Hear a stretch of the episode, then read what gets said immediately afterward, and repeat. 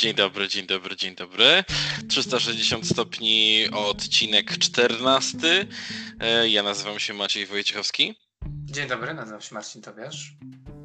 E, I jak to e, nasza świecka, już nie nowa tradycja nakazuje, ty zaczynasz pierwszy temat jest twój, e, więc zaraz ci oddam głos, e, ale jeszcze kilka ogłoszeń parafialnych, więc chciałem tylko zaprosić na naszą stronę na Facebooku, e, na naszą, na nasz kanał na na YouTube i chciałem przypomnieć, że w wersji audio naszego podcastu można słuchać na Google Podcast, na Apple Podcast, gdzie jeszcze Marcinie? E, na Spotify myślę, że to jest najważniejsze dzisiaj źródło podcastów, patrząc przynajmniej na statystykę, ale jeszcze w innych cztery, czterech miejscach. No i oczywiście YouTube jako wersja już e, wersja e, z, z obrazem, ale myślę, że głównie Spotify i YouTube to będą takie nasze dwa podstawowe,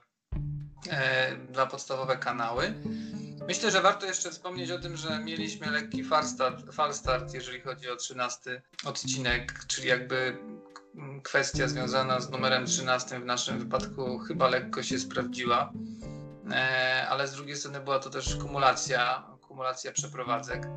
E, które obaj żeśmy uskuteczniali mniej więcej w tym samym czasie, no i po prostu nie byliśmy w stanie. Obaj nagrywamy w nowym, tak, w nowym miejscu. Dokładnie. E, także myślę, że już teraz od odcinka 14 będziemy starać się e, regularnie, jak e, jak z wcześniejszymi odcinkami, być.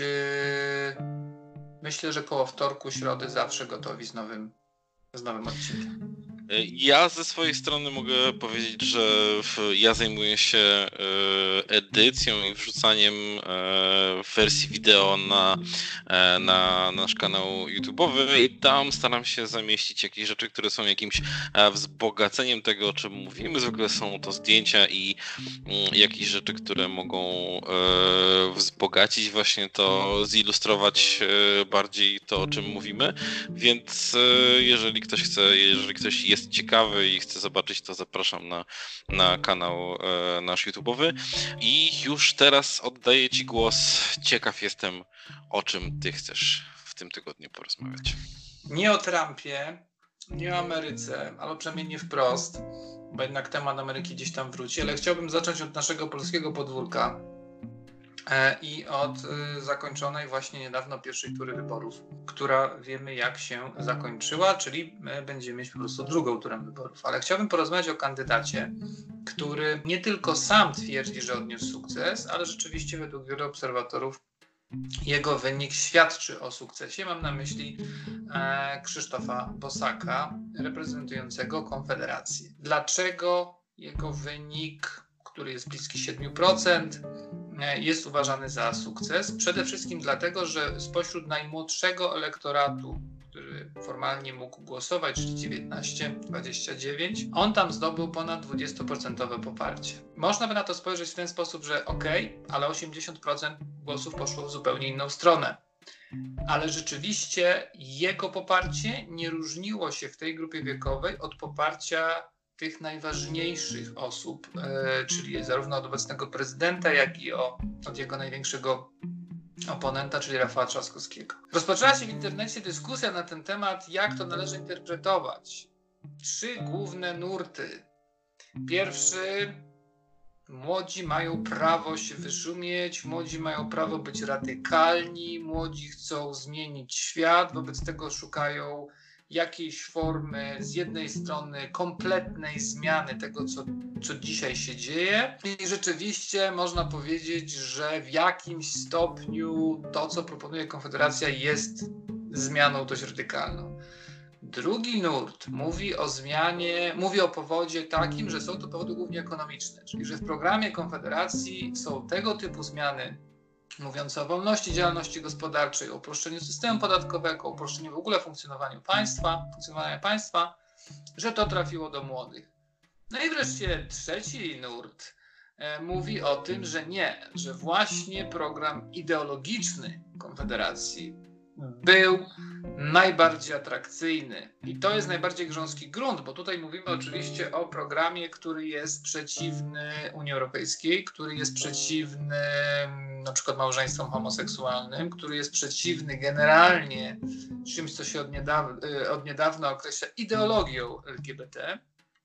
To jest taki mocno konserwatywny w dużym skrócie. Bardzo konserwatywny, powiem szczerze, mhm. skrajna prawica, e, tak to się też określa, chociaż też uważam, że nie do końca właściwie, ale na prawo od PiSu. Tak się generalnie mówi o, o Konfederacji. I teraz tak, tam jeszcze trzy, jest miejsce.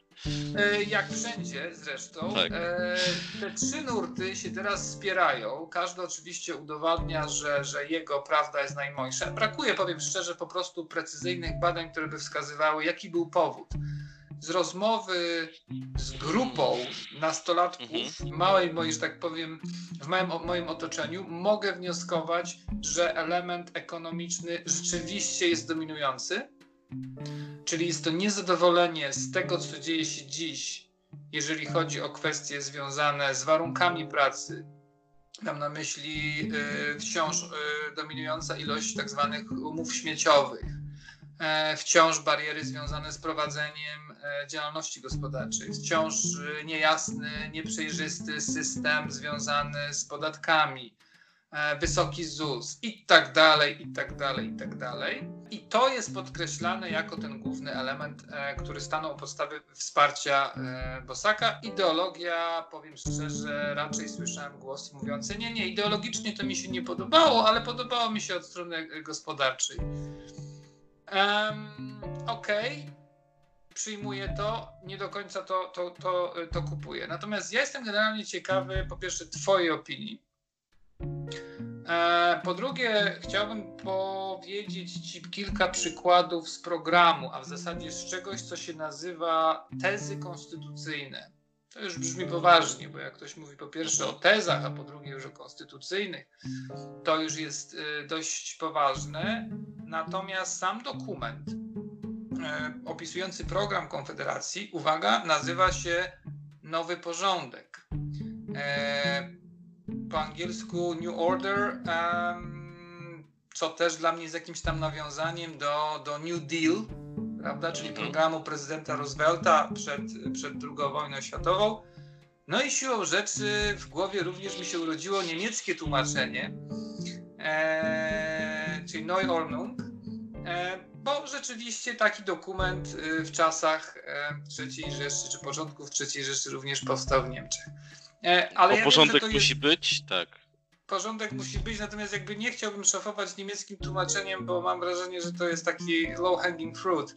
E, I, I, to jest jakby takie zbytnie już uproszczenie, bo rzeczywiście, jak dobrze wiesz, zarówno za samym Bosakiem, E, jak i za całym ugrupowaniem i wszystkimi różnymi odbitymi e, organizacjami wokół, Młodzież Wszechpolska i tak dalej, no, ciągnie się odium po prostu faszyzmu.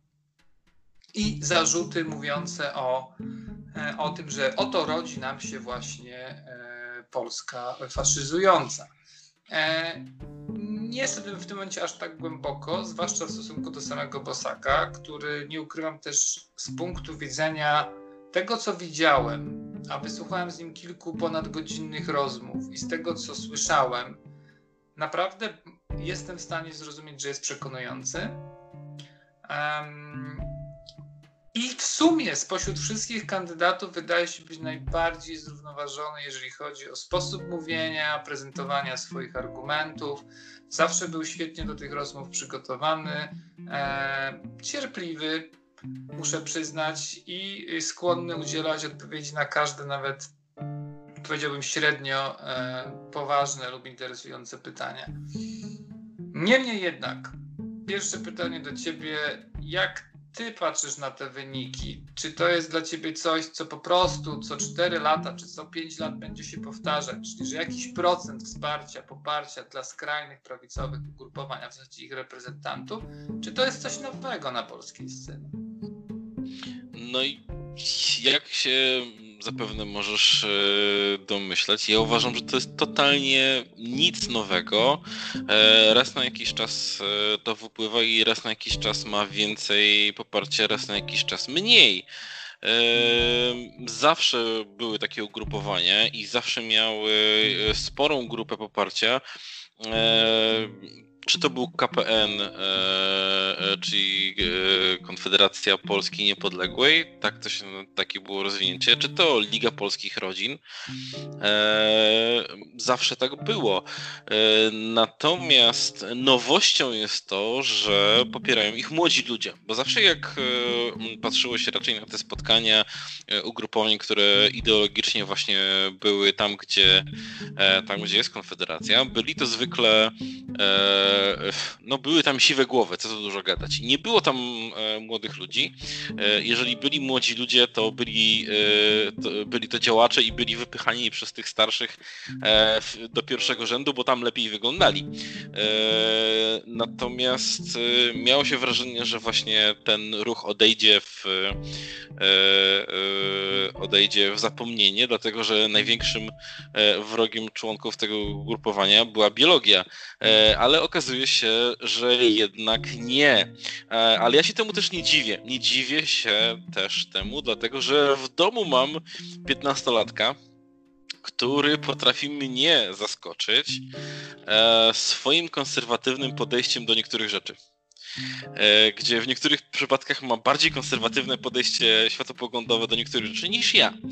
E, I to jest takie moim zdaniem właśnie ten, to takie wychylenie z, po prostu z jednej strony na drugą i to jest naturalne, e, żeby gdzieś, gdzieś szukać swojego miejsca i ulokować. Kiedy, kiedy, kiedy ogólną i, i ma się wrażenie dominującą postawą jest jest mocny skręt ideologiczny w lewo i taki bardzo liberalne podejście do wielu rzeczy mm, obyczajowych, y, to w tym momencie młodzi muszą się przeciwko czemuś buntować. Więc wychodzi na to, że buntują się przeciwko czemuś takiemu e, i idą w drugą stronę. Jeżeli, jeżeli spojrzymy na wszystkie e, nurty w sztuce i, e, i literaturze, to też mamy wrażenie, że jest to wahadło, prawda, tu Bóg, człowiek, człowiek, Bóg, racjonalność, nieracjonalność i i od uczucia, wiara i tak dalej, i tak dalej.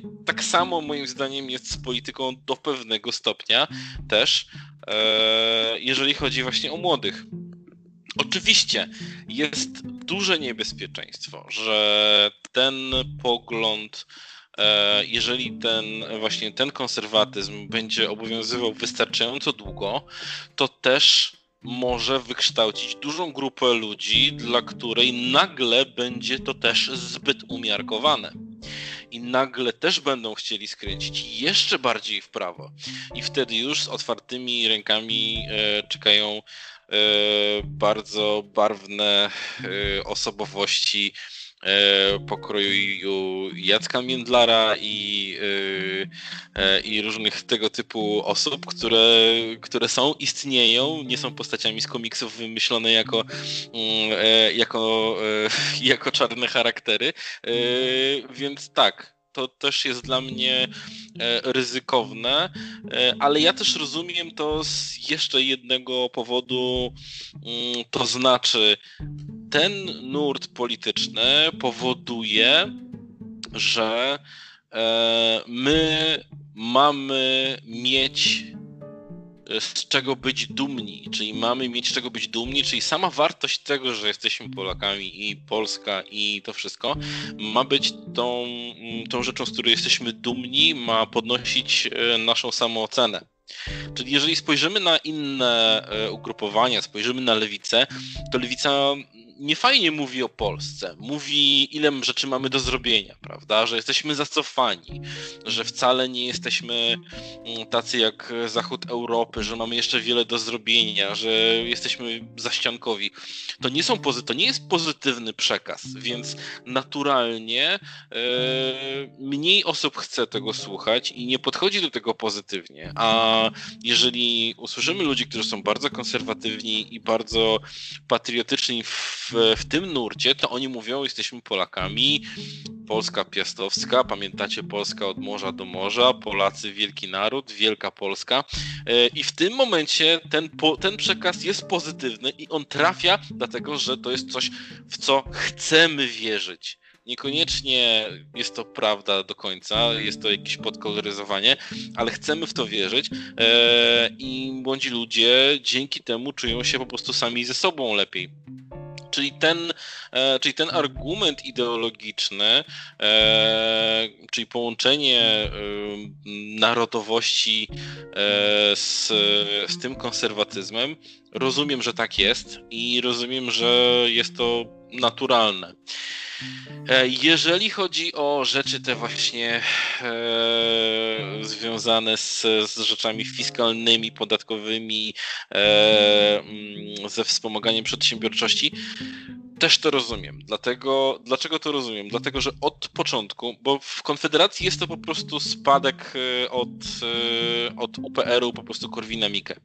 E, to się po prostu ciągnie, to zawsze był główny, mm, główny postulat Korwina i, i, i, i jego ugrupowania. I w tym momencie, w tym momencie jest to naturalne. Natomiast żadna z rządzących partii od początku od początku transformacji nie była tak odważna w tym wszystkim e, i nie chciała pójść tak daleko. Jak bardzo jest to racjonalne, trzeba by się naprawdę zapytać wielu ekonomistów i, e, i, i, i wszystko roz, rozważyć za i przeciw. Z jakiegoś powodu nie zrobiono tego, nie, e, nikt nie poszedł tak daleko w tym. Ale to są argumenty, które przemawiają tak bardzo do wielu ludzi, którzy są w stanie e, pominąć totalnie wszystkie inne aspekty, nawet te e, aspekty właśnie ideologiczne i konserwatywne e, i świadczące na przykład źle o pozycji kobiety, kiedy kobieta się zamyka w tej tradycyjnej roli rodzinnej, po prostu zamyka się ją w kuchni, co tu dużo gadać, e, bo taka jest tradycyjna, e, tradycyjna rola rodziny, e, tradycyjna jej rola w rodzinie, ale jednocześnie bądźmy nowocześni, firmy rozwijają rozwijajmy się i tak dalej. Więc e, jedno z drugim e, niektórym przede wszystkim mężczyznom to nie przeszkadza i to jest super. E, natomiast i co dziwne, nie przeszkadza również kobietom. E, kobiety czują się dobrze w tym, e, że dostają jakąś rolę właśnie e, społeczną i, i, i czują się dobrze i, i cały czas przypominają o podatkach, przypominają również o, o takich rzeczach jak właśnie silna rola państwa i resorty siłowe. Razem w tym pakiecie jest często E, właśnie e, dostęp do broni palnej. E, to jest taki właśnie ślad amerykański w tym wszystkim, więc no, rozumiem, że może być to atrakcyjne. I to jest jakiś tam procent właśnie głosujących w Polsce, którzy mają te stałe, mm, stałe poglądy, które właśnie są takie, szczerze mówiąc, według mnie postamerykańskie, takie po prostu mm, będące trochę kalką amerykańskości, ale w taki sposób dosyć, dosyć bezkrytyczny. E, dlatego, że my obaj wiemy co nieco o Stanach Zjednoczonych. Wiem, że nie mieliśmy rozmawiać o Trumpie i Stanach Zjednoczonych, ale niestety e, powracamy. Dlatego nie patrzymy też na wszystkie te aspekty amerykańskości e, tak bezkrytycznie. To znaczy, ci wszyscy, którzy mówią, że w Stanach jest super i chcieliby w Stanach mieszkać i o, to, to jest super, um, założę się, że swoje poglądy zrewidowaliby po pierwszym roku e, mieszkania w Stanach Zjednoczonych, po pierwszym przeziębieniu, jakiego, się, jakiego by się nabawili. Po prostu.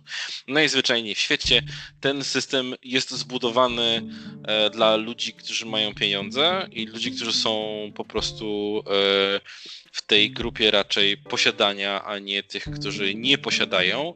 E, system jest po prostu bezwzględny pod wieloma względami.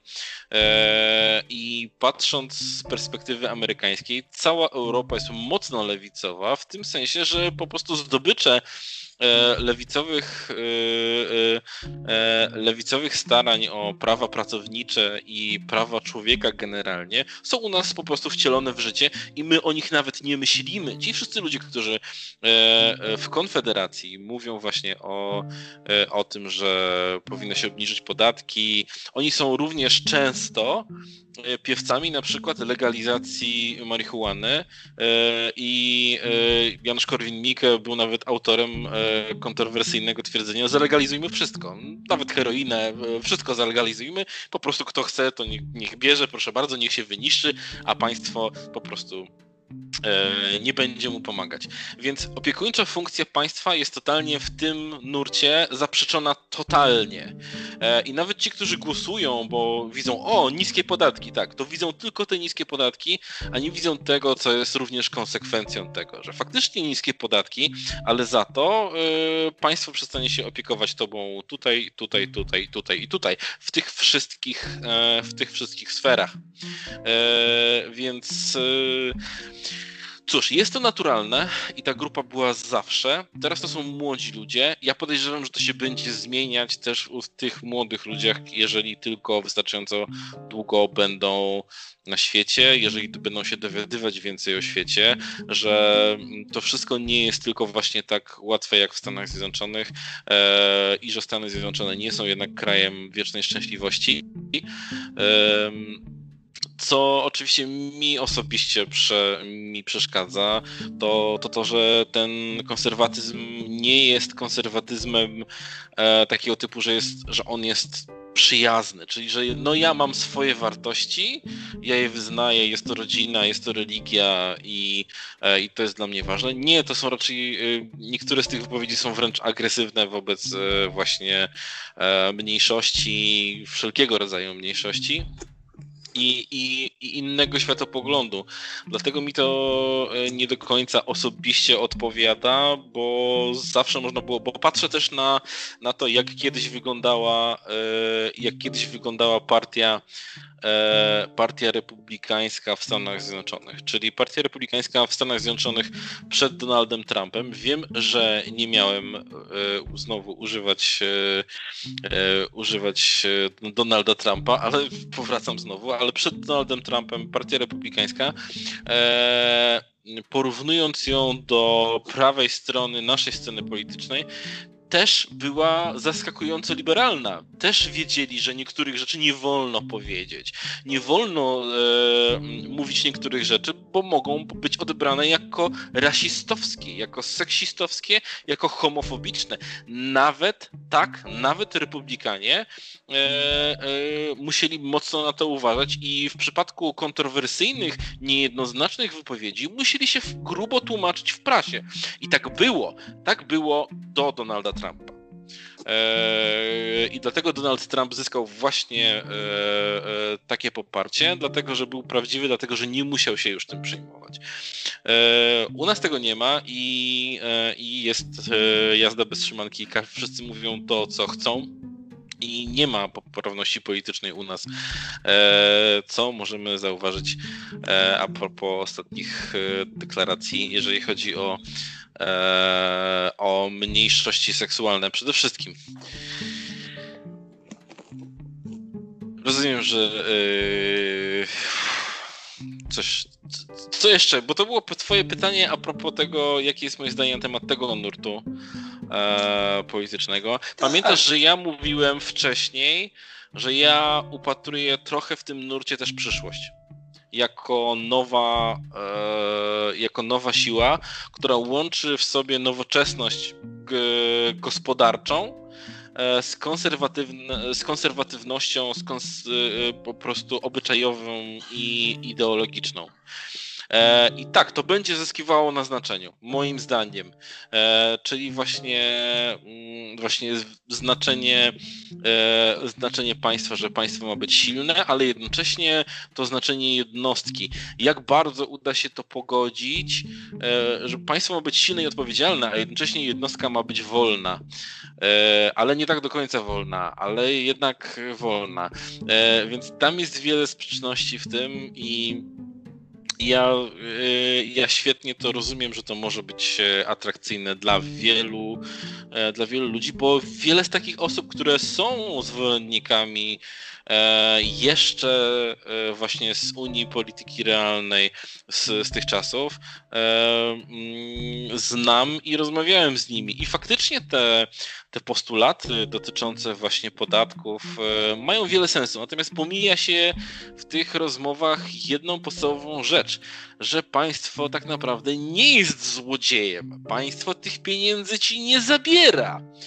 E, tak, e, państwo bierze te pieniądze, a potem te pieniądze mogą być niewydajnie, e, niewydajnie wydawane. Ta machina państwowa może nie być wystarczająco sprawna, czyli może to być po prostu mm, czołg albo inny samochód wojskowy, który pali 100 litrów na 100 kilometrów i nie do końca sprawnie działa, ale raczej tym należy się zająć, a nie po prostu prostu mm, zmniejszeniem e, wpływów, bo to nie ma sensu. E, I moim zdaniem tym zajęliśmy się tak naprawdę, jeżeli chodzi o inne e, ugrupowania, o inne opcje polityczne, tym się zajęły, czyli zajęły się bardziej właśnie nie radykalnym obcinaniem podatków, tylko właśnie usprawnieniem państwa. Z jakimi efektami, no to już zupełnie inna sytuacja. E, ale tak, nie jest to dla mnie zaskoczenie. E, zaskoczeniem były dla mnie inne wyniki wyborów i zaskoczeniem dla mnie mimo wszystko był Szymon Hołownia. E, oczywiście też mam wśród swoich znajomych gorących e, zwolenników Szymona Hołowni. Byłem zapraszany do bycia jego zwolennikiem. Oczywiście zastanawiałem się nawet, bo wiele rzeczy mi, wiele, wiele rzeczy do mnie przemawiało, jeżeli chodzi o Szymona Hołownię. Mm, miałem też świadomość, że jego chrześcijańskość, chrześcijaństwo po prostu jest też dobre, mm, dobrym takim e, magnesem dla, dla Polaków, dla których jest to ważne, jeżeli chodzi o, o kandydata. E, I, e, I poza tym jeszcze, no jest to znana twarz. Jest to znana twarz, którą znamy z ekranów telewizorów. E, tak samo jak Donald Trump był znaną twarzą z ekranów telewizorów, on był po prostu marką samą w sobie. nie wiem, Ronald Reagan jest też takim przykładem kogoś, kto był znaną twarzą. Wystarczy mieć znaną twarz i już część osób zagłosuje, dlatego że zna po prostu, tylko dlatego. E, bo nie wie, na kogo mam zagłosować. Nie mam pojęcia, na kogo mam zagłosować. Tego znam, no znam. On prowadził ten program, no tam śmiesznie było, fajnie było, no to zagłosuję na niego. Po prostu, naprawdę na takim poziomie. E... Wiesz co, myślę, mhm. że, bo ci tu wejdę słowo, e, jeszcze żeby skończyć z Bosakiem, bo rzeczywiście uważam, że Hołownia jest też ciekawym, ciekawym przykładem kandydata, któremu mm, jednak z perspektywy tych paru dni uważam, że nie wyszło bo po prostu liczyłem też na więcej, ponieważ dla mnie e, elektorat Hołowni to jest w części elektorat Kukiza kilka lat temu. Czyli to jest ten mhm. elektorat, który ma e, tak serdecznie dość bieżącego układu, jakkolwiek tak. E, go nazywamy tak. i jakkolwiek go rozumiemy, że chcą znaleźć to trzecie wyjście. I to nawet jak tak. sam wiesz, w Stanach Zjednoczonych od czasu do, tak. czasu, od czasu do czasu pojawia się trzeci kandydat jakby spoza układu republikanie demokraci, tak, który próbuje coś tam e, coś tam zrobić. Był przypadek e, Rossa Perot, to jeszcze za czasów Billa Clintona, który rzeczywiście całkiem niezłe poparcie zdobył, a u nas, no tak jak e, wcześniej mówiłem, czyli Paweł Kukiz, który był na poziomie 20, ponad 20% poparcia. Tak. Szymownia, czy, e, e, Szymon Hołownia nawet tego poziomu nie sięgnął, bo skończyło się to na niecałych 14%. I myślę, że po pierwsze, dlatego, że świadomie paradoksalnie wyborcy są bieżącej sceny politycznej i znajoma twarz nie wystarczyła. Czyli mm, to, że go znam i to, że jest rozpoznawalny jako gwiazda TVN-u albo jak jest rozpoznawalny jako aktywny katolik świecki, tak to nazwijmy, mhm. albo że jest rozpoznawalny jako ktoś, kto prowadzi akcje charytatywne lub programy charytatywne, na przykład w Afryce, to również było niewystarczające. E, wydaje mi się, że przeskok od społecznika, tak to nazwijmy, zacięciem e, gwiazdorskim do poważnego, co by nie było jednak, no bo kandydujesz na prezydenta polityka, to jest zbyt długa droga, żeby ją w tak krótkim okresie czasu chociaż Oczywiście. i przejść. Natomiast chcę jeszcze skończyć kwestię Bosaka, ponieważ myślę, że yy, ja się zgadzam, że jakby na te 20% poparcia mogły się złożyć te wszystkie trzy elementy, czyli zarówno ekonomiczny, na pewno w jakiejś części ideologiczny i na pewno w jakiejś części szukanie po prostu zmiany.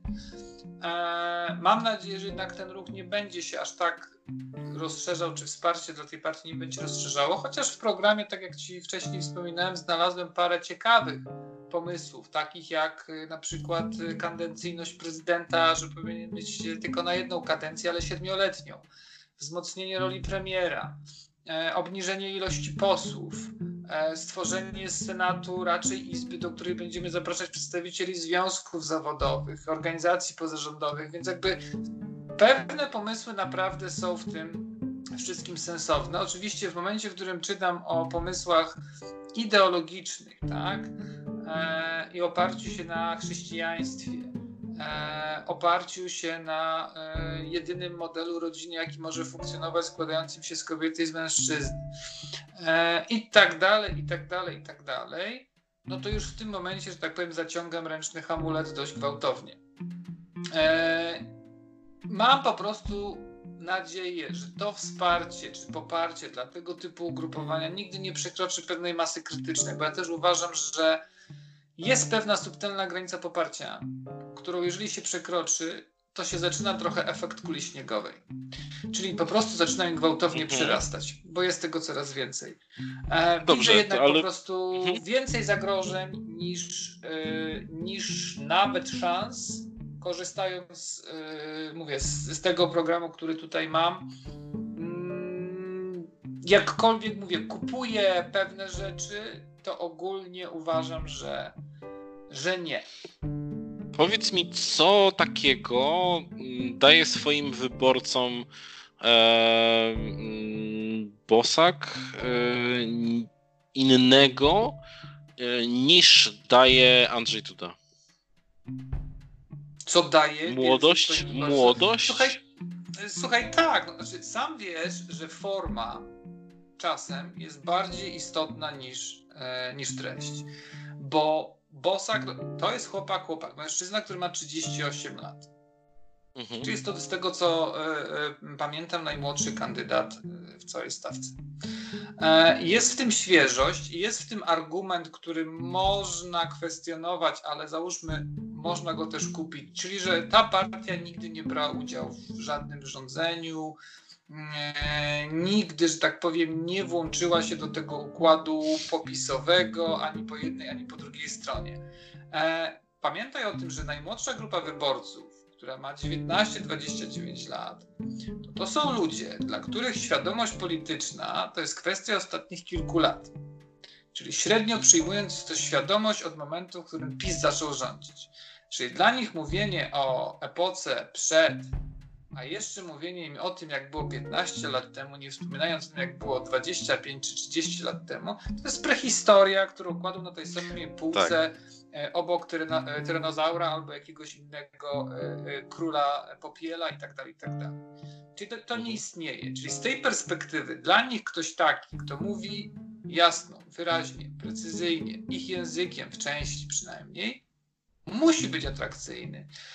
Mówisz o Dudzie, ale spójrz na to, kto głosował na Dudę. Oczywiście znowu w sporej części, czyli jaka grupa wiekowa, mówimy o 50 plus, 60 plus, to jest największa część elektoratu, czyli jesteśmy jakby na drugiej stronie e,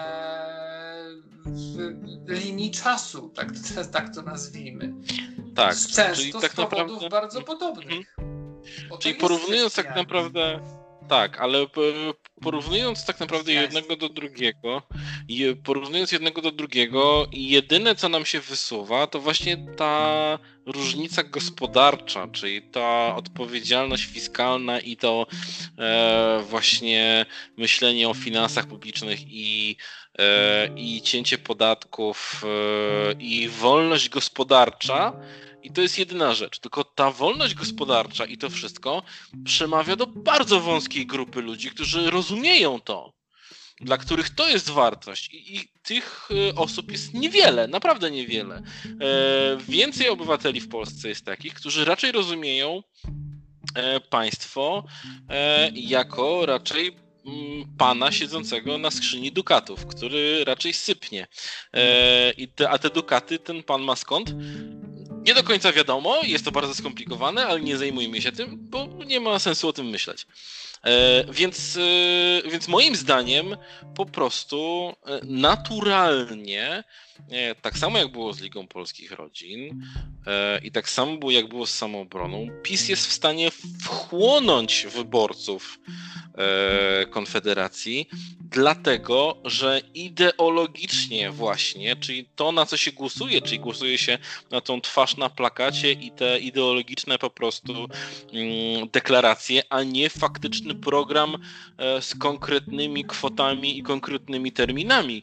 E, czyli jeżeli, e, czyli jeżeli wyborcy, wyborcy, wyborcy Konfederacji będą mieli wybór, to nie mam żadnej wątpliwości, że będą głosować na PiS. Totalnie nie mam żadnej wątpliwości i to jest Wiesz oczywiste co? dla mnie. Powinniśmy jeszcze powiedzieć o jednej rzeczy, czyli generalnie większość programu wyborczego któregokolwiek z kandydatów w ogóle nie nadaje się na wybory prezydenckie. Zgadza się. E, I to się z tego zrobił, o czym żeśmy wspominali ostatnio, czyli konkurs obietnic, e, pobożnych życzeń. Mm, i to jest chyba w tym wszystkim najbardziej smutne, że pomimo tego, że ta konstytucja z taką rolą prezydenta funkcjonuje od roku 1997, czyli już spory okres czasu, to wciąż Polacy nie rozumieją, czym dokładnie zajmuje się prezydent, jakie ma uprawnienia, na co ma wpływ rzeczywisty. Oczywiście można powiedzieć bardzo jasno, że jeżeli rządzi większość parlamentarna, która jest mu bliska, to jest łatwiej, a jeżeli jest przeciwnie, to jest mu po prostu trudniej.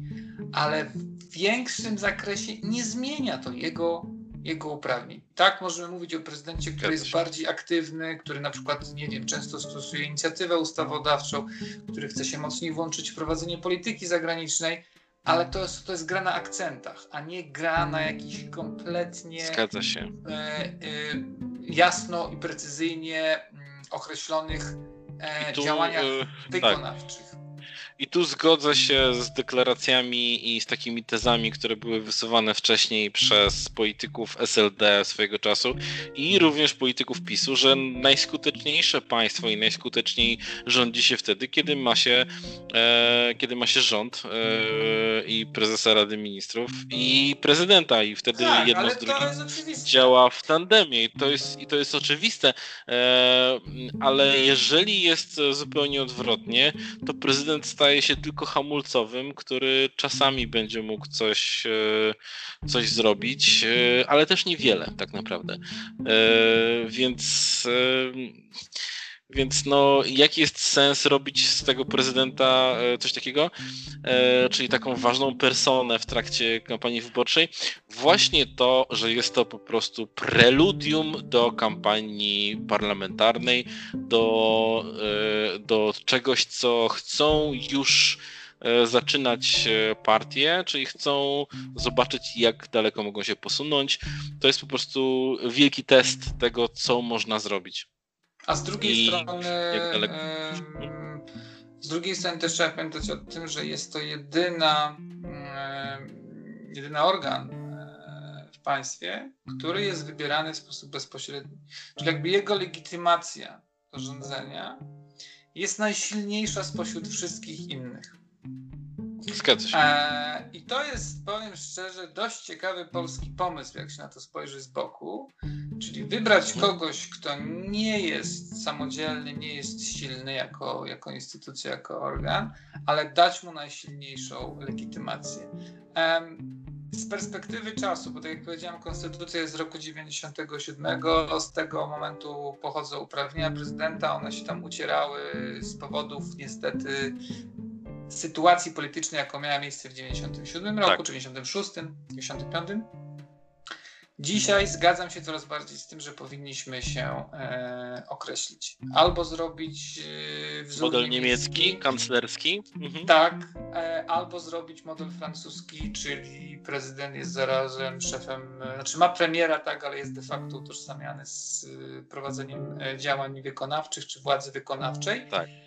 Bo, do amerykański... modelu amerykańskiego jest tam nie, daleko. Nie, nie ma szans z wielu powodów, łącznie z tym, że paradoksalnie, o czym też ludzie nie wiedzą, e, wybór prezydenta Stanów Zjednoczonych nie odbywa się w drodze bezpośredniej, tylko pośredniej poprzez głosy elektorskie. W każdym stanie jest inna ich ilość, czyli już dwukrotnie mieliśmy poważnie do czynienia z sytuacją, w której ilość głosów oddanych na danego kandydata która była większa, nie dała mu prezydentury. Mieliśmy taką sytuacją tak, I, tak, do czynienia z Bushem i, z, tak. i właśnie z Trumpem. E, I ten, i, te, I ten system też jest już e, przestarzały i coraz częściej słyszy się głosy, że powinno się go zmienić właśnie dlatego, że y, cały hardware, który jest używany przy głosowaniu, przy liczeniu głosów e, i ten cały system, jaki, jaki funkcjonuje w Stanach Zjednoczonych, on jest mocno przestarzały i, i właśnie nie daje prawdziwej reprezentacji tego, jak głosowali ludzie. Dokładnie. E, więc nawet, nawet grzebiąc przy systemie można doprowadzić do czegoś takiego. E, u nas e, nie ma takiej e, nie ma takiego niebezpieczeństwa. Raczej ja jestem spokojny o wynik wyborów. Różne m, mm, takie niepokojące przed wyborami były głosy, że o, sprawdzajcie tutaj karty do głosowania, czy mają pieczątkę, bo może jakiś tam e, jakaś komisja wyborcza nie będzie uczciwa. No raczej nawet nie chodzi o to, że nie wierzę w takie rzeczy, ale nie chcę wierzyć w takie rzeczy, nie dopuszczam do siebie takich rzeczy, żeby takie rzeczy e, miały miejsce na jakąś większą skalę. Zawsze będą miały miejsce pomyłki albo drobne odchylenia, e, ale generalnie jestem w stanie uwierzyć, że, e, że te wyniki są miarodajne i moim zdaniem właśnie wynik, wynik Bosaka to pokazuje, bo to jest dla mnie właśnie ta stała grupa, która będzie chciała, e, chciała iść w tym kierunku. Milion głosów, tylko na koniec powiem. 7%, niecałe 7% to jest milion głosów e, w skali całego kraju, czyli około 30 milionów uprawnionych do głosowania. E, no cóż, nie jest to e, coś, co dzisiaj stanowi jakiś, mówię, większy problem, ale po prostu trzeba być, yy, uważam, ostrożnym. Zmieniamy, Macieju, temat. Oddaję Ci teraz głos. E, dobrze. Ja bym chciał porozmawiać o mediach społecznościowych, konkretnie o Facebooku. A propos tego, że w, no, trochę robi się gorąco wokół Facebooka, jeżeli chodzi o ich główne źródło dochodu, e, dlatego że 98% e, dochodu Facebooka to, jest, to są dochody z reklam. E, I w tym momencie mm, zaczyna robić się nieciekawie, dlatego że ponieważ Facebook oskarżany jest o to, że niewystarczająco sprawnie walczy z tak zwaną mową nienawiści na swoich na swoich stronach, e, to treści tam przekazywane i newsy tam przekazywane są albo e, no, ideologicznie podejrzane i mogące powodować właśnie zamieszki, nienawiść, przemoc, albo są to po prostu fałszywe wiadomości. I, i z, ze sponsoringu, z zamieszczania swoich reklam na Facebooku wycofują się jedne z największych firm. Największą firmą, którą można wymienić, to Unilever, która może, jeżeli chodzi o samą nazwę, nie kojarzy się wielu, ale są właścicielami największych marek konsumenckich, jakie znamy wszyscy totalnie i w losowym momencie mamy co najmniej pięć produktów tej marki w domu każdy. E, więc, więc jest to sporo. E, oczywiście też taki, tacy giganci jak Coca-Cola, e, następny to Procter Gamble, więc takie rzeczy się dzieją. Z drugiej strony, jeżeli posłuchamy tłumaczeń Facebooka, to po pierwsze Facebook cały czas zasłania się mm, wolnością wypowiedzi, czyli tym, że e, nie chcą cenzurować e, tych treści, jakie są. Po drugie, faktycznie są jakieś zasady postępowania w społeczności i jeżeli faktycznie przekroczysz te zasady, to możesz zostać, możesz być zablokowany.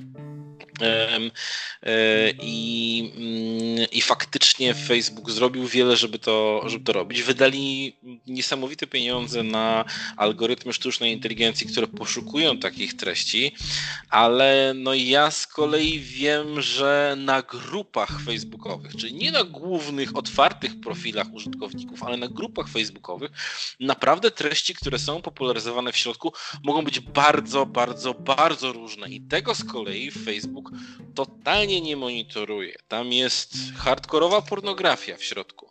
Tam są grupy neonazistowskie, które mogą się nazwać Stowarzyszenie Ogrodników. Yy, imienia Adolfa H. i generalnie nikt tego nie monitoruje. Jeżeli jeden z użytkowników nie doniesie o tym, jakie treści są w środku, to nikt tego nie sprawdza i nikt tego nie banuje. E, więc tak Facebook po prostu działa. E, Facebook się broni również, że do tej pory wyłączyli około 250 mm, stron e,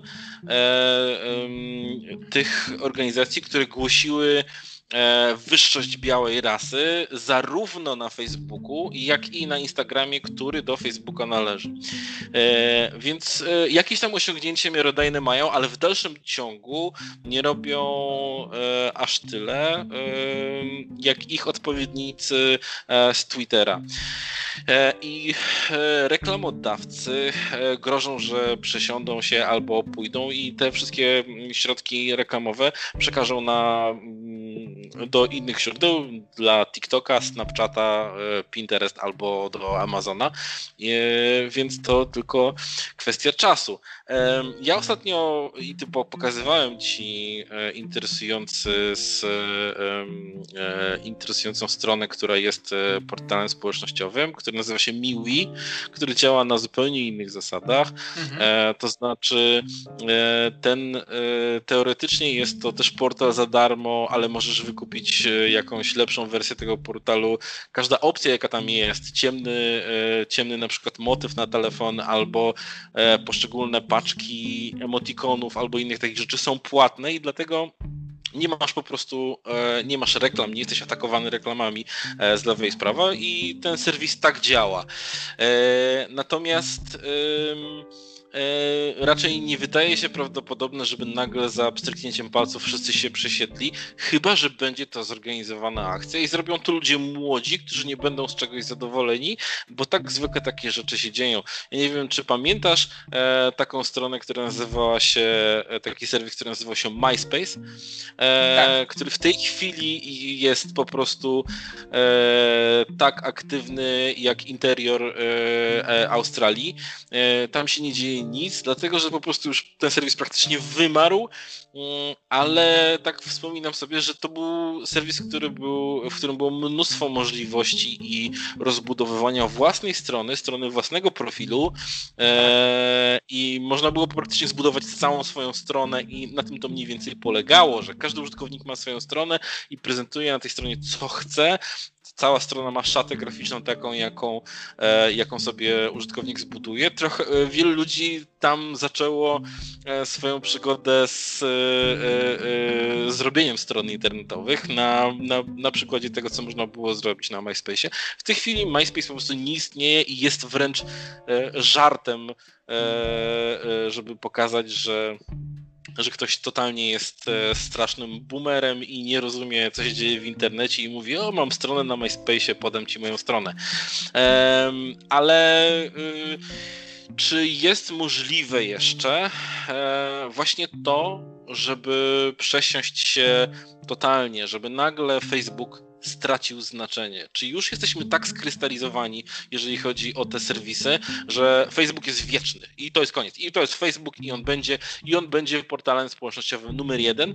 Czy nagle może się okazać właśnie, nagle, że ludzie zaczną, zaczną się przesiadać na Miwi, na jakikolwiek inny portal, który ma zupełnie inne zasady działania, ma ciekawszy user, user interface. Czy to jest w ogóle jeszcze możliwe na tym etapie? Bo faktycznie e, ja patrzę na to, jak wygląda e, jak wygląda Facebook e, z też e, z naszego punktu widzenia, z punktu widzenia strony naszej, naszego, naszego podcastu. I też patrzę, jak to wygląda, jeżeli chodzi o bycie, o bycie reklamodawcą.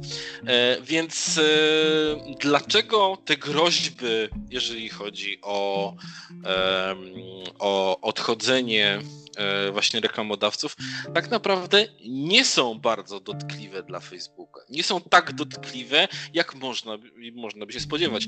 E, wprawdzie 98% e, dochodów Facebooka pochodzi z reklamy i to jest 98% z 70 miliardów dolarów, ale 70% e, dochodów Facebooka to są nie dochody z reklam, e, czyli 70% dochodów z reklam, to nie jest wcale, e, to nie są wcale ci reklamodawcy wielkokorporacyjni.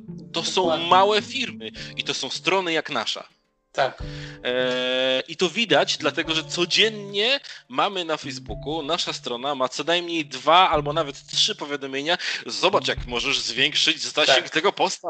Zapłać, zapłać, zapłać, masz, masz, zapłać, zapłać. Zobacz, ile osób mogłoby obejrzeć już, już w tej chwili. I to jest ciekawe, że ten, e, ile osób ten post mógłby zahaczyć. Już w tym momencie już doszło do tysiąca, kilkuset. Na początku kilkaset tak. nam dawali, teraz już mówią, że już tysiąc, już ponad tysiąc może.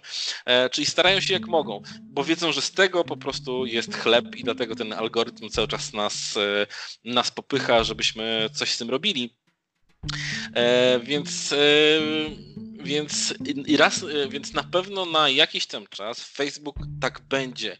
E, ale wiesz, tak samo jak e, jakiś czas temu portalem społecznościowym numer jeden w Polsce była nasza klasa, która okazała się hitem, dlatego że wszyscy e, się szybko skojarzyli, wszyscy tam byli e, i szybko, e, dlatego że stała się tak masowo.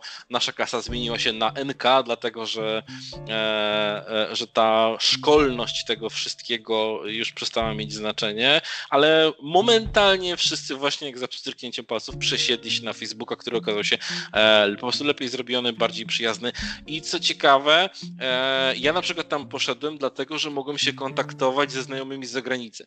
I to też się zbiegło z tym, że ludzie zaczęli wyjeżdżać za granicę wtedy w poszukiwaniu pracy a ich znajomi za granicą mieli już Facebooka, więc ten Facebook się po prostu rozlał wiralnie na wszystko i faktycznie o, Facebook jest fajny. E, I to, i to, i to było automatyczne, to było wiralne. E, jak jest według mówisz, Ciebie? Czy coś mówisz, takiego jest możliwe? Mówisz trochę teraz oczywiście o prehistorii, bo to było kilkanaście lat temu. Mówię to z perspektywy jakby rówieśniczki Twojego syna, czyli z kolei mojej córki tak. która w ogóle uważa, że Facebook jest dla boomerów i e, korzysta Zgadza z niego e, w zasadzie tylko z pozycji Messengera, bo jeżeli chodzi o treści, Zgadza których się. szuka, to szuka ich e, paradoksalnie przez YouTube'a, przez TikToka, Snapchata i tak dalej. Natomiast sam Facebook jako Facebook, pomijając Messengera, jest słaby z jej perspektywy. To jakby nie jest przestrzeń do poruszania się to jest, żeby zastosować analogię dla nas, jakby ci ktoś powiedział, ej, przesiądź się na Windowsa 9.5, fajny jest, nie? E, no nie bardzo, prawda? Więc jakby z jednej strony uważam, że śmier- e, wiesz, pogłoski o śmierci Facebooka są na pewno przesadzone, e, bo to jednak jest właśnie olbrzymi, e, olbrzymie przedsięwzięcie, ol, ol, olbrzymia platforma i też nie możemy na nią patrzeć albo z perspektywy tylko polskiej, albo z perspektywy amerykańskiej na przykład. Bo ile jeszcze krajów, tak? Ile środowisk. Jest ile globalna, tak. jest globalna i na pewno nie jest, że tak powiem, w różnym stopniu e, nie wyczerpała swoich możliwości wszędzie. Zachodnia Europa, Stany Zjednoczone oczywiście to zawsze był, byli frontmeni, jeżeli chodzi o wszelkie nowe e, pomysły i nowe platformy, ale myślę, że rzeczywiście Facebook zostanie czymś takim, znaczy raz, że punktem odniesienia, E, natomiast jednak zostanie jakimś takim podstaw, jednym z podstawowych, o tak bym powiedział, narzędzi do posiadania swojego feedu i czytania informacji, które Cię interesują i do komunikacji, czyli jakby sam messenger. E, akcja tych dużych firm, o których wspomniałeś, po pierwsze, tak jak e, słusznie zauważyłeś, z punktu widzenia wyniku finansowego, to nie jest coś, co im podcina skrzydła, mam na myśli Facebooka. Podcięcie skrzydeł by nastąpiło, gdyby właśnie te miliony lub dziesiątki milionów tych małych płacących te swoje 10, 20, 30 zł na reklamy, gdyby oni nagle przeprowadzili odwrót. Ale też nie ukrywam, że yy, myślę, że za chwilę coś nowego się pojawi. To znaczy, nie, nie wierzę w to, żeby, żeby, żeby na tym Facebooku siedzieli tak przez następne 10 lat bez żadnych zmian. Musi się pojawić coś nowego. Tak. E, zaskakujące dla mnie było to, że tak naprawdę tak gorącym e, e, serwisem jest, jest Twitter E, tak. który dla mnie, dla mnie miał takie, e, no jest mało ciekawy po prostu.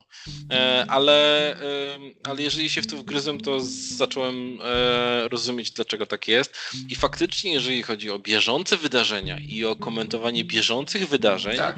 tego, co się dzieje teraz, tu i teraz, to Twitter jednak wygrywa. I dlatego Facebook jest raczej taki boomerski, dlatego że Facebook jest do udostępniania czegoś, co jest już na Facebooku trochę. I to jest trochę zjadanie własnego ogona, czyli jeżeli tak. ktoś coś zapostuje, to my to postujemy dalej. I tak to wygląda. Natomiast na Twitterze jest wielu ludzi, którzy publikują swoje rzeczy e, i to, jest, i to jest przekazywanie myśli i to jest przekazywanie też bieżących właśnie wydarzeń. E, więc tak, to się, e, więc, więc to się dzieje, tylko że no jest słaby, Twitter jest słaby w reklamę. Nie ma tam takich możliwości reklamowych, jakie są na Facebooku, czyli robienie reklamy, która wygląda jak, po, jak, jak jeden z postów moich znajomych i przewijając po prostu trafisz na tylko, że z drugiej strony która... Mhm. Twitter właśnie odrobił lekcję, jeżeli chodzi o, o kwestie związane z treściami. E, Zgadza się.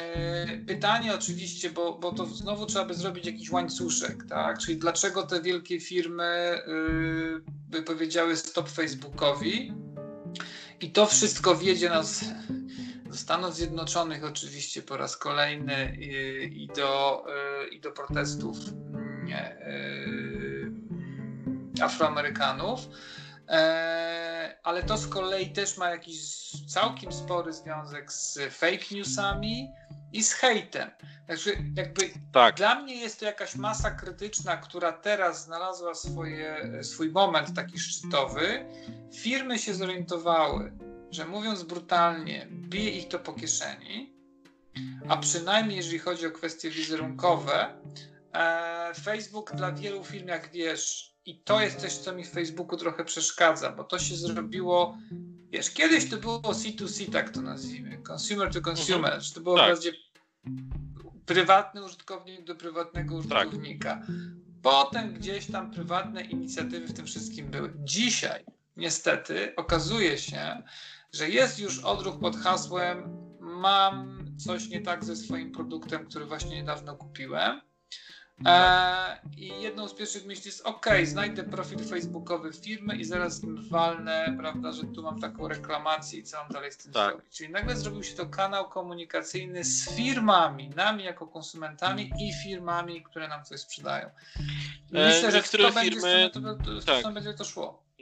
Tak, niektóre firmy się do tego bardzo przygotowały i wręcz mają po prostu całe call center zrobione na Messengerze i można na bieżąco z nimi rozmawiać. Ja wiem, bo e, w poprzedniej firmie, w której pracowałem w ten sposób, e, kontaktowałem się z Deutsche Post, które miało świetnie zorganizowany profil właśnie na, e, właśnie na Facebooku i na bieżąco odpowiadali na wiadomości, więc, więc tak, Zawsze jak najbardziej. Mogły być to. E, nie, nie, nie, nie, nie, nie. E, e, te boty rozumiały mój łamany niemiecki, więc musiały być bardzo dobrymi botami, jeżeli były botami. ale, ale tak, ja, ja uważam, że faktycznie to się zmieni właśnie, właśnie na coś takiego. Ale wracając do tego, co się teraz dzieje, to jest coś, co wydarzyło się już wcześniej na YouTubie. To znaczy, to połączenie e, treści, które można uznać za nieodpowiednie, e, za skrajne, za kontrowersyjne, wraz z połączeniem e, z reklamą, okazywało się nie do przyjęcia dla reklamodawców. I to się nazywało Adpocalypse na, na YouTubie, gdzie wielu twórców indywidualnych straciło główne po prostu źródło dochodu, dlatego że później konsekwencją tego było to, że e, zaczęto mocno, e, mocno monitorować filmiki twórców indywidualnych e, ograniczając właśnie monetyzację wszystkich filmików, co zmieniło tak naprawdę obraz, obraz YouTube'a bardzo mocno. I YouTube, który był właśnie pomyślany jako właśnie YouTube, czyli skierowane przede wszystkim do, e, e, do zwykłych ludzi, ale robione przez zwykłych ludzi, czyli pokazywanie siebie e, i pokazywanie, robienie tak naprawdę amatorskich filmików, tak to miało wyglądać. W tej chwili rok za rokiem coraz bardziej robi się po prostu podobne do telewizji, czyli tam zagnieżdżają się korporacje, domy medialne, e, wielkie właśnie medialne firmy, które znamy z telewizji, znamy z kin, robią swoje rzeczy czasami nawet udając po prostu tych indywidualnych twórców po prostu. I, e, I YouTube nie jest już taki sam, jak był 10 lat temu. Jest to totalnie inne miejsce, gdzie zrobienie kariery dla pojedynczego twórcy jest praktycznie, no nie przesadzam, może przesadzam mówiąc, że jest niemożliwe, ale jest bez porównania kilkukrotnie trudniejsze E, niż wcześniej. Wcześniej wystarczyło robić konsekwentnie e, content i odróżniać się czymś. W tej chwili jest to totalnie niemożliwe, dlatego że mm, ci, którzy publikują już filmiki na YouTube, nawet jeżeli są indywidualnymi twórcami, e, to są już firma, firmami. To jest jeden człowiek, który filmuje, ale tak naprawdę osób, które przygotowują, jest cały sztab za kamerą, których nie widać jest, i są to po prostu wielkie grupy, więc w tym momencie, jeżeli chodzi o stopień profesjonalizmu, są to już po prostu e, programy telewizyjne. E, I to samo tak naprawdę dzieje się na, na Facebooku, ale to się dzieje z kontentem właśnie reklamowym. E, niekoniecznie medialnym, ale właśnie reklamowym, czyli te reklamy już trafiają do nas wszędzie, e, a Facebook jeszcze dodatkowo góruje nad wszystkimi innymi serwisami tym, że bardzo mocno profiluje swoich użytkowników. To znaczy, po pierwsze, to, że użytkownik ma obowiązek w swoim imieniu i nazwisku odnosić się w jakikolwiek sposób do swojego prawdziwego imienia i nazwiska. Nie możesz nagle e, nazwać się Megatron Superman, dlatego że ani jedno, ani drugie nie jest twoim e, imieniem i nazwiskiem. Musisz chociaż naz nazwać się Marcin e, Megatron i wtedy będzie wiadomo, że Marcin to jest twoje e, imię e, i oni zabraniają tego i dostajesz, i dostajesz ostrzeżenie. Na takim serwisie jak Miwi możesz nazwać się jakkolwiek, jakkolwiek będziesz chciał i jakiekolwiek zdjęcie sobie wstawisz. Czyli nie ma tego ograniczenia, czyli nie chcą tak naprawdę twoich prawdziwych danych. Wystarczy im, że mają po prostu użytkownika, który będzie przeglądał jakieś treści i wydawał pieniądze na, e, e, na serwis. Ja też nie mówię, że Miwi jest następcą Facebooka. Absolutnie jestem daleki. Jest to ciekawa rzecz i dla mnie jest to ciekawe i zastanawiam się właśnie, mm, czy jest właśnie możliwe takie totalne odsunięcie, zrobienie po prostu z Facebooka czegoś w rodzaju winyla po prostu, że to jest fajne, ale takie staromodne i tam to będzie sobie, będzie miało swoje miejsce, ale tak naprawdę to, co robili robiliśmy, e, to co robiliśmy tam, robimy już tu i to jest lepsze i, i to robią praktycznie wszyscy, a tam to trochę trąci myszką. E, faktycznie mówisz, że trochę trąci myszką, e, biorąc pod uwagę nasze dzieci, które mówią, że o Facebook, ty w ogóle przeglądasz Facebooka. Te nasze dzieci też przeglądają Facebooka, tylko niekoniecznie się do tego przyznają.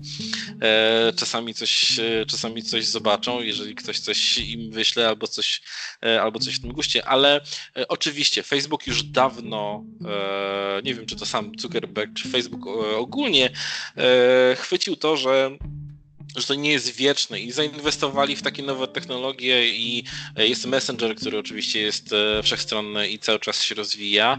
E, kupili WhatsAppa, który jest świetnym komunikatorem, który jest, który jest szyfrowany.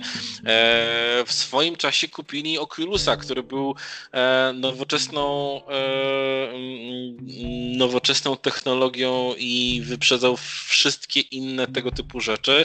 Oczywiście potem trochę przegonił ich HTC Vive, który który wykorzystał e, tą sytuację, że właśnie Oculus musiał czekać na inwestora i kiedy już go znalazł, to HTC powiedziało, no cóż, no to bierzemy się do roboty i, i nadgonimy. Ja strasznie byłem niezadowolony wtedy, jak Oculus został kupiony przez Facebooka, bo byłem przekonany, że powinienem to kupić albo Sony dla PlayStation, albo Microsoft dla Xboxa, ale to już nieważne. Więc tak, więc Facebook patrzy na przyszłość jednak inwestuje w różne nowe rzeczy, e, ale, w, ale, mm, ale czy będzie za tym e, taka zmiana, która pozwoli e, Facebookowi przetrwać? Wydaje mi się, że jednak nie. Może się okazać, że Facebook zmieni się wręcz w miejsce, do którego będziemy przychodzić po reklamy, albo będziemy tam przychodzić po produkty. Po prostu gotowe, jako po prostu marketplace.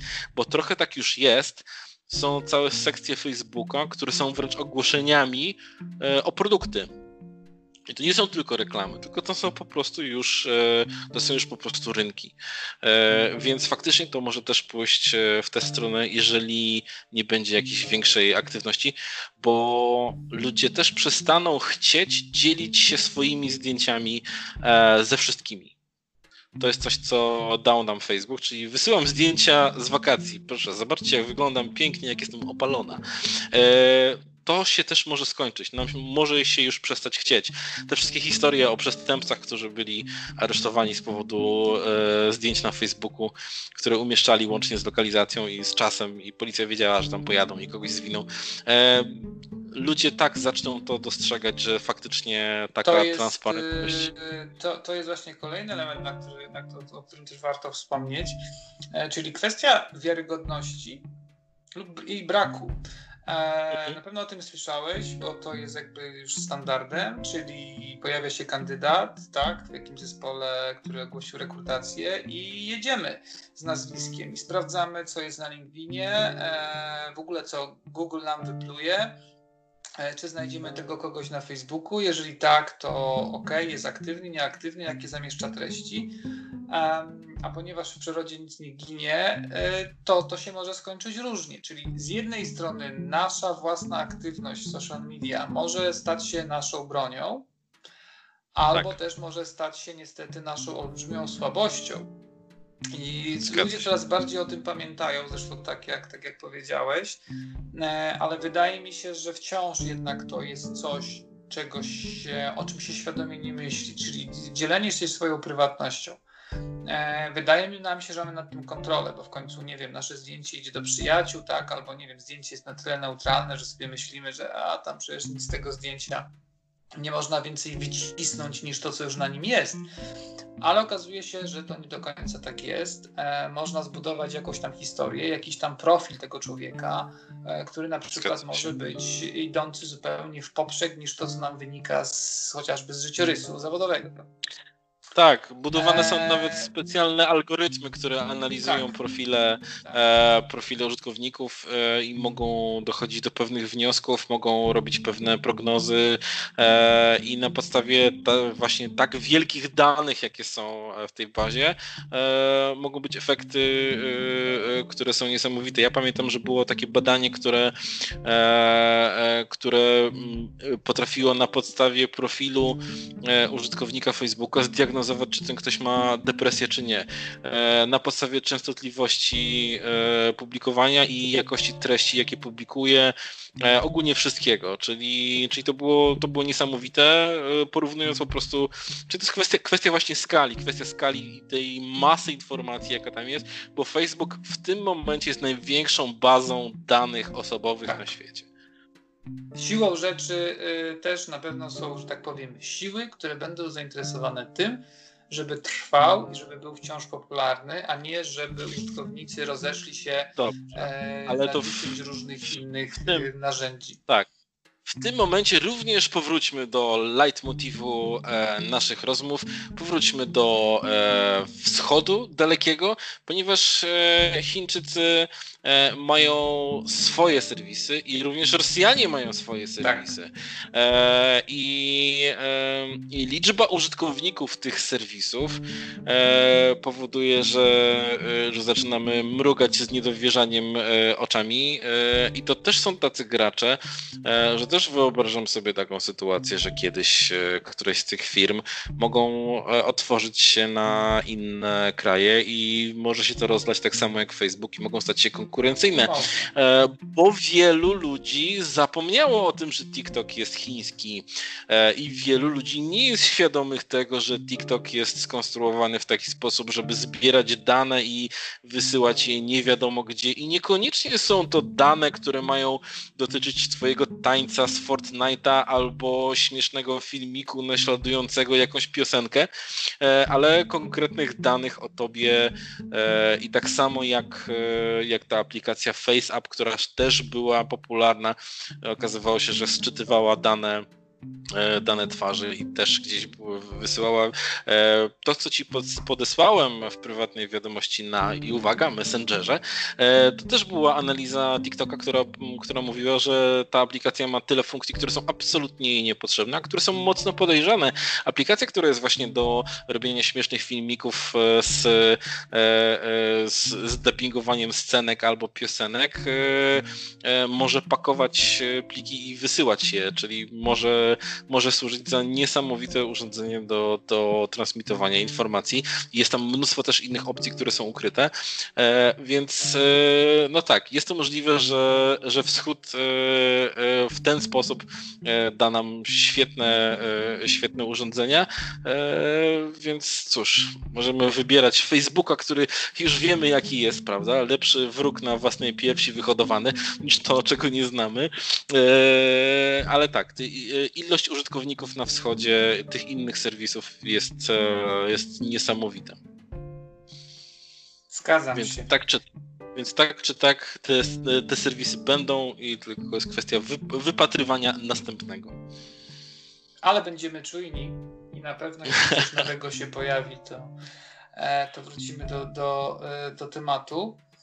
E, tak patrzę na nasz czas. E, ja bym chciał jeszcze wrzucić tylko szybko jeden temat, e, wyjątkowo nie film, bo nie wiem jak ty, ale ja autentycznie przez, ostatnie, przez ostatni tydzień nie obejrzałem de facto nic, jeżeli chodzi o jakikolwiek, nie tylko Netflix, kanał mm, streamingowy czy platformę streamingową.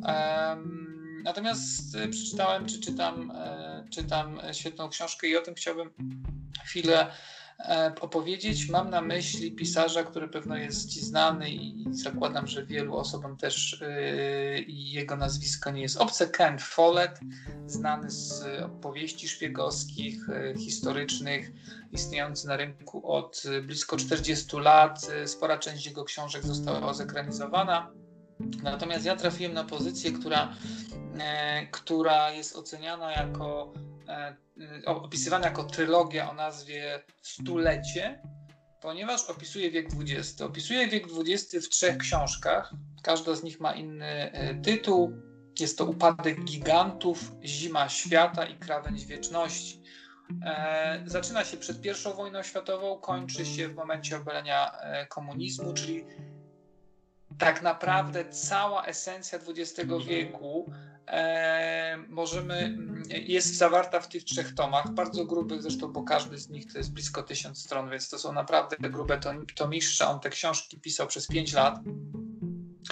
E, i korzystał, o czym z zaciekawieniem słuchałem w wywiadzie, e, korzystał z usług ośmiu historyków ośmiu profesorów historii, ponieważ chciał mieć absolutną pewność, że o czymkolwiek historycznym pisze, a pisze dość często, ale raczej w takim układzie powiedziałbym fabularnym, czyli umieszcza mhm. Y, fikcyjnych, swoich fikcyjnych bohaterów, jest, ponieważ jest to historia generalnie pięciu rodzin, e, dwóch brytyjskich, przy czym jedna to jest rodzina walińskich górników, druga jest to rodzina arystokratyczna, jest rodzina, jest rodzina rosyjskich e, chłoporobotników, e, jest rodzina e, amerykańskich przemysłowców, więc jakby mamy do czynienia z pełnym, może nie z pełnym, ale z, z dość sporym przekrojem społeczeństwa zachodniego, przed I wojną światową i to jest punkt startowy, ponieważ autor jest Brytyjczykiem, jest Walijczykiem. Siłą rzeczy tego elementu angielsko-brytyjskiego mamy w tej książce najwięcej, ale z drugiej strony też e, jest on dość ciekawy, dlatego że pokazuje coś, czego my w Polsce tutaj do dzisiaj nie rozumiemy. Wręcz przeciwnie, patrzymy na to z lekką zazdrością i nawet z taką chęcią, szkoda, że u nas tak nie jest. Mam na myśli relacje pomiędzy arystokracją angielską czy brytyjską mhm. i resztą społeczeństwa. E, u nas, e, jak wiemy, arystokracja, oczywiście jeszcze przed II wojną światową, chociaż pozbawiona tytułów, pozbawiona swojej sporej części e, mhm. ziem, ale istniała. Natomiast oczywiście reforma rolna po II wojnie światowej i generalnie komunizm wyrugował między innymi również resztki arystokracji po naszej stronie. Po stronie angielskiej z kolei dostał, został dawnych wspomnień czar, tytuły, no bo królowa oczywiście jest i ma dalej prawo nadawania tytułów, e, jakieś resztki majątku, e, ale wciąż jest to, przynajmniej z mojej perspektywy, odczuwalne w Anglii, że jest poczucie z jednej strony lekkiej wyższości wynikające z nazwiska, e, za którym ciągnie się kilkusetletnia e, historia, mniej lub bardziej szemrana, bo tam też te historie wcale nie są czyste, o czym wiemy skądinąd z protestów dotyczących e, niewolnictwa w Wielkiej Brytanii, że ci wszyscy właśnie sir tak mają swój brud za uszami. A z drugiej strony e, jednak też jest to lekkie e, e, poczucie z kolei niższości w stosunku do tych warstw, e, nazwijmy to arystokratycznych czy, czy e, rządzących, bo jak wiemy, to też w pewnym momencie przekładało się na kwestię rządzenia Wielkiej Brytanii. Natomiast dlaczego ta trylogia jest interesująca e, w skrócie? Po pierwsze jest interesująca jako powieść, jest rzeczywiście wciągająca. Mhm. Ci bohaterzy są bardzo krwiści, e, to nie są e, kukiełki. Ale jeżeli ktoś chciałby zrozumieć, z czego my dzisiaj tak naprawdę wychodzimy i dlaczego wiek XX był wiekiem, w którym wszystko przyspieszyło i różnica jest taka, jak pomiędzy wozem drabieniastym a najnowszym TGV i to był właśnie wiek XX. Dosłownie zaczął się wozem drabiniastym, a kończył się TGV. E, to nie tylko z punktu widzenia komunikacji, ale również z punktu widzenia przemian społecznych, z punktu widzenia komunikacji, z punktu widzenia rozwoju ekonomicznego. Tak. A, to, a my zapominamy, dziś, tak. A my o tym zapominamy. E, zapominamy o tym, że że to ma wpływ na prędkość życia po prostu, że jest wszystko intensywne, Absolutnie. wszystko szybciej, tak. Jeszcze przecież do niedawna żyły osoby, które, tak jak mówię, mogły się urodzić spokojnie jeszcze przed I wojną światową, a już właśnie dotknęły tematów związanych z social media e, i z nowoczesnym internetem. A to jest tak naprawdę 100 lat. Jeżeli byśmy się cofnęli kolejne 100 lat, 100 lat, 100 lat, to aż takiego postępu nie można było znotować. To jest, to jest jakby jedna, jeden element, a drugi element to jest też zrozumienie powiązań pomiędzy pewnymi wydarzeniami w naszej historii dwudziestowiecznej. Czyli dlaczego, e, cofając się, e, zrozumiemy może łatwiej, że II wojna światowa na przykład de facto musiała wybuchnąć. A dlaczego? Ponieważ tak została, a nie inaczej rozwiązana pierwsza wojna światowa. E, dlaczego była zimna wojna w wyniku takiego rozstrzygnięcia II wojny światowej i tak dalej, i tak dalej. I to wszystko układa nam się w dość sensowny łańcuch, w którym rzeczywiście mamy do czynienia nie tylko z postaciami, tak jak powiedziałem, fikcyjnymi, ale z postaciami historycznymi, ponieważ i przewija nam się Churchill, i przewija nam się JFK, i przewija nam się Martin Luther King i wiele, wiele innych postaci e, i ze wschodu, i z zachodu, e, które bardzo trafnie i tak jak powiedziałem, zweryfikowane od strony faktów e, na kartkach, na stronach tej trylogii się pojawiają, więc jest to z jakiejś strony, z jednej strony moje dość pozytywne zaskoczenie, bo raczej po Kenie Follecie spodziewałem się, powiedziałbym, takiej Taki typowej beletrystyki. Męskiej historii tak, z żnieżami, komandosami. Uciekł, tak. E, a tutaj nawet wykazuje się jakąś tam, powiedziałbym, tkliwością i takim e, bardzo emocjonalnym podejściem, ale z drugiej strony, patrząc też na jego wiek i życiorys i świadomość, że jest to człowiek, który urodził się w roku zaraz po wojnie, zaraz po II wojnie światowej, on to w części przeżył, mówię teraz o tym okresie zimnej wojny, więc widać, że do tego elementu historii ma bardzo emocjonalny stosunek. I ostatnia rzecz, o której też wspomniałeś wcześniej, e, co rzeczywiście jest faktem, bo tak jak powiedziałem, część z jego, z jego powieści już jest zekranizowana. E, więc myślę, że należy czekać, kiedy również i ta powieść zostanie zekranizowana, bo podejrzewam, że mm, będzie to, e, powinien być przynajmniej całkiem fajny trzyodcinkowa seria lub serial może, może na Netflixie, może na Amazonie, ale podejrzewam, że ktoś to będzie chciał zrobić. Dla mnie ten gatunek powieści historycznej jest wyjątkowo dobrym e, sposobem opowiadania e, o naszej historii. E, dlatego właśnie, że bierze tego człowieka, e, który może być fikcyjny, ale jest jakimś tam everymanem, jest jakimś tam reprezentantem swojej grupy społecznej e, i jest wrzucony w, e, w wielki wir historii i w tym momencie my siłą rzeczy musimy się z nim identyfikować. To jest ktoś, kto ma rodzinę, to jest ktoś, kto miał jakieś plany przed wojną, albo po prostu no, no miał zwykłe życie i nagle, e, nagle ta historia totalnie miesza mu w życiu.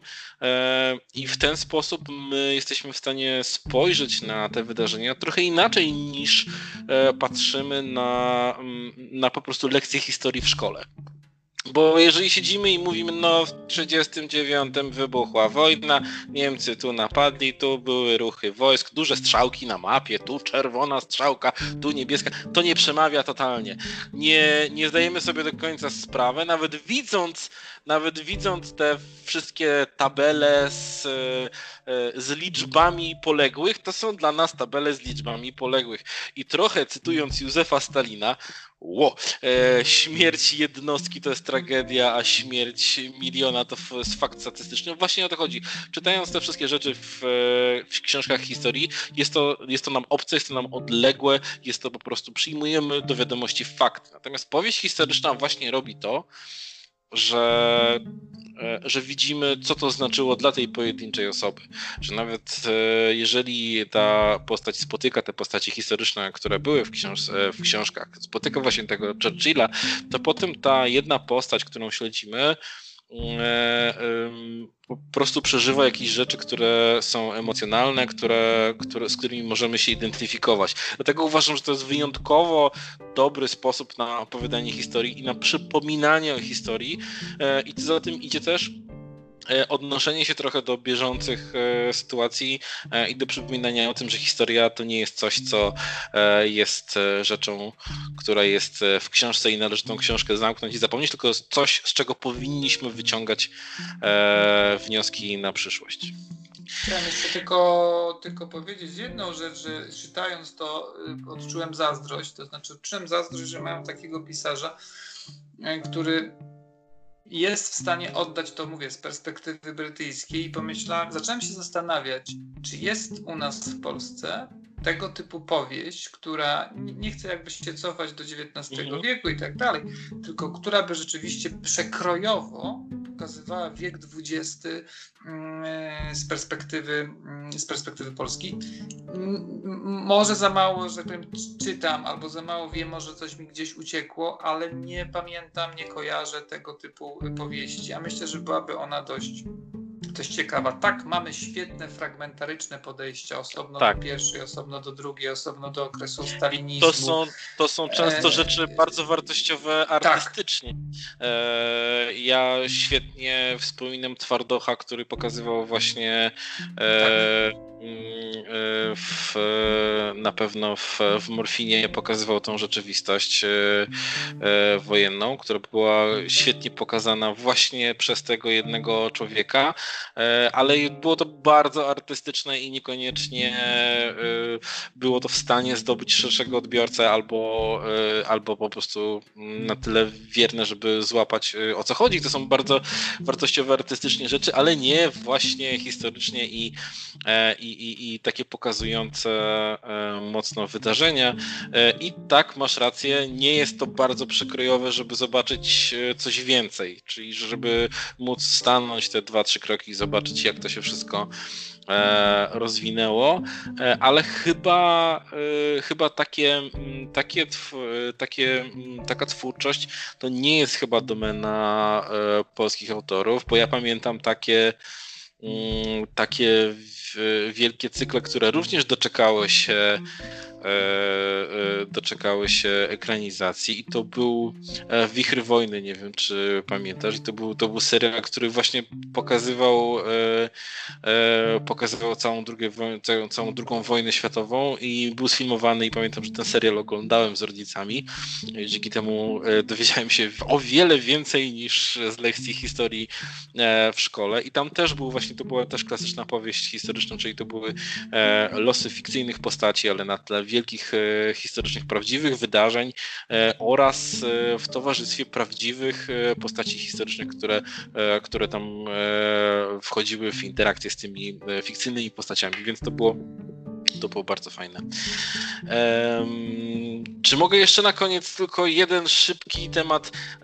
Nie ma, nie, ma, nie ma niebezpieczeństwa, że się rozwinę. Dlaczego? Dlatego, że ten temat jest na tyle skomplikowany, że ja sam do końca nie rozumiem wszystkiego. E, otóż, otóż e, we Włoszech, w miejscowości Gran Sasso, jest e, jest bardzo ciekawe laboratorium, e, a laboratorium znajduje się 1,3 e, km pod ziemią, gdzie jest wielki zbiornik wypełniony 3,5 tonami płynnego ksenonu. Dlaczego? Po co? No, e, a to dlatego, że naukowcy poszukują mrocznej materii, jak nazywają materię, której nie możemy się doszukać. E, dawno, już dawno temu fizycy kwantowi i astrofizycy doszli do wniosku, że 85% materii we wszechświecie nie możemy znaleźć. Po prostu gdzieś ona jest, ta materia. A to jest materia, która sprawia, że wszechświat istnieje. Bez tych 85% materii ten wszechświat nie mógłby istnieć. Więc żeby to wszystko się zgadzało w obliczeniach, żeby to wszystko się trzymało kupy, musi być jakaś materia, której my nie widzimy i nie możemy dostać co brzmi od razu jak zaproszenie do głębszej metafizyki, no to oczywiste, to, to Pan Bóg. E, no ale naukowcy są ostrożni przed takimi wycieczkami, więc e, wiedzą, że są po prostu cząsteczki, których, e, których nie widzą. I ten zbiornik z ksenonem ma właśnie służyć do obserwowania cząsteczek, które wiedzą, że istnieją, e, wiedzą, że przelatują przez naszą planetę i przez nas i przez wszystko, e, ale są na, mają na tyle luźny związek z materią, e, że nie ważą prawie nic, są tyle razy lżejsze od elektronów, które mamy w telefonie, które przepływają przez nasze urządzenia, że są praktycznie niemożliwe do zaobserwowania. Natomiast to urządzenie, czyli ten płynny ksenon, powoduje, że jeżeli któreś z tych cząsteczek przylatują, to mogą zostawić jakiś ślad. I tu chodzi przede wszystkim o te cząsteczki, e, które są, e, z, które pochodzą z naszego Słońca. I to są aksjony, aksjony słoneczne. Aksjony zwykłe e, są na tyle lekkie i na tyle, mm, na tyle nie ważą niczego, że są bardzo trudne zaobserwowania i nawet w tej czułej aparaturze mogą być zupełnie niezauważalne. Natomiast, natomiast aksjony ze Słońca są zauważalne. I w zeszłym miesiącu zauważono e, mm, drastyczne zwiększenie przypadków po prostu przepływania e, aksjonów e, i innych cząsteczek. I naukowcy nie potrafią wytłumaczyć e, tej zwyżki i tych e, nowych przypadków. E, w ostatnich dniach było kilkadziesiąt nowych przypadków cząsteczek, których nie do końca naukowcy potrafią wyjaśnić. W kontekście dziwnych wydarzeń w roku 2020 nie wydaje się to być interesującym faktem naukowym wydaje się być to trochę złowieszcze, ale dla mnie jest, dla mnie jest fascynujące, dlatego że w tym momencie powracamy e, do tak fundamentalnych pytań na temat naszego wszechświata i tego, jak to w ogóle, jak to w ogóle wszystko istnieje. I powracamy do samego początku istnienia wszechświata, bo te cząsteczki e, powstały właśnie wtedy, e, więc, e, więc jest tego mnóstwo. I okazuje się, że zaczynamy obserwować i zaczynamy dostrzegać właśnie tych 85% brakującej materii i widzimy tego coraz więcej. Jakie mogą być tego konsekwencje długofalowe, jeżeli chodzi o naukę, o astrofizykę, o fizykę kwantową, ciężko to oszacować, bo kto wie, może kiedyś w perspektywie kilkudziesięciu lat będziemy w stanie y, zrobić jakąś technologię, wyprodukować jakąś technologię, która będzie korzystała z przepływu tych cząsteczek. Może będzie to coś, co będzie produkowało energię nie wiadomo i ciężko nawet spekulować. Natomiast są to takie postępy, jeżeli chodzi o wiedzę, że wkraczamy tutaj już na taki obszar wiedzy, że sami, mm, sami fachowcy, i to są ludzie, którzy są geniuszami i, e, i ludźmi z niesamowitą wiedzą i doświadczeniem, i badacze, które poświęcili całe swoje życie, oni sami e, w pewnych momentach mówią, że nie wiem, nie, ja tego nie wiem, nie rozumiem tego. Na tym etapie nie wiem, nie wiem dlaczego tak jest i, i, i tyle wiemy, po prostu szukamy. Na tym polega nasza nasza praca, że, że szukamy.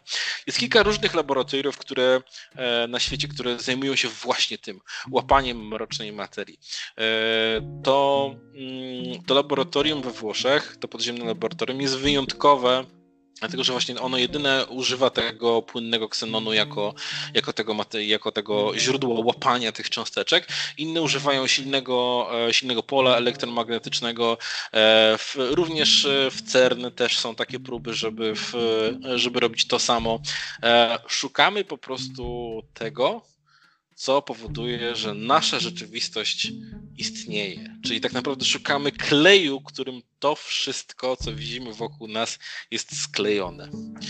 E, ludzie, którzy są mocno wierzący, e, powiedzieliby, no i nie znajdziecie, bo to wielka tajemnica, no ale na tym moim zdaniem polega e, na tym polega nauka i na tym polega bycie człowiekiem szukaniem, e, szukania odpowiedzi na takie pytanie.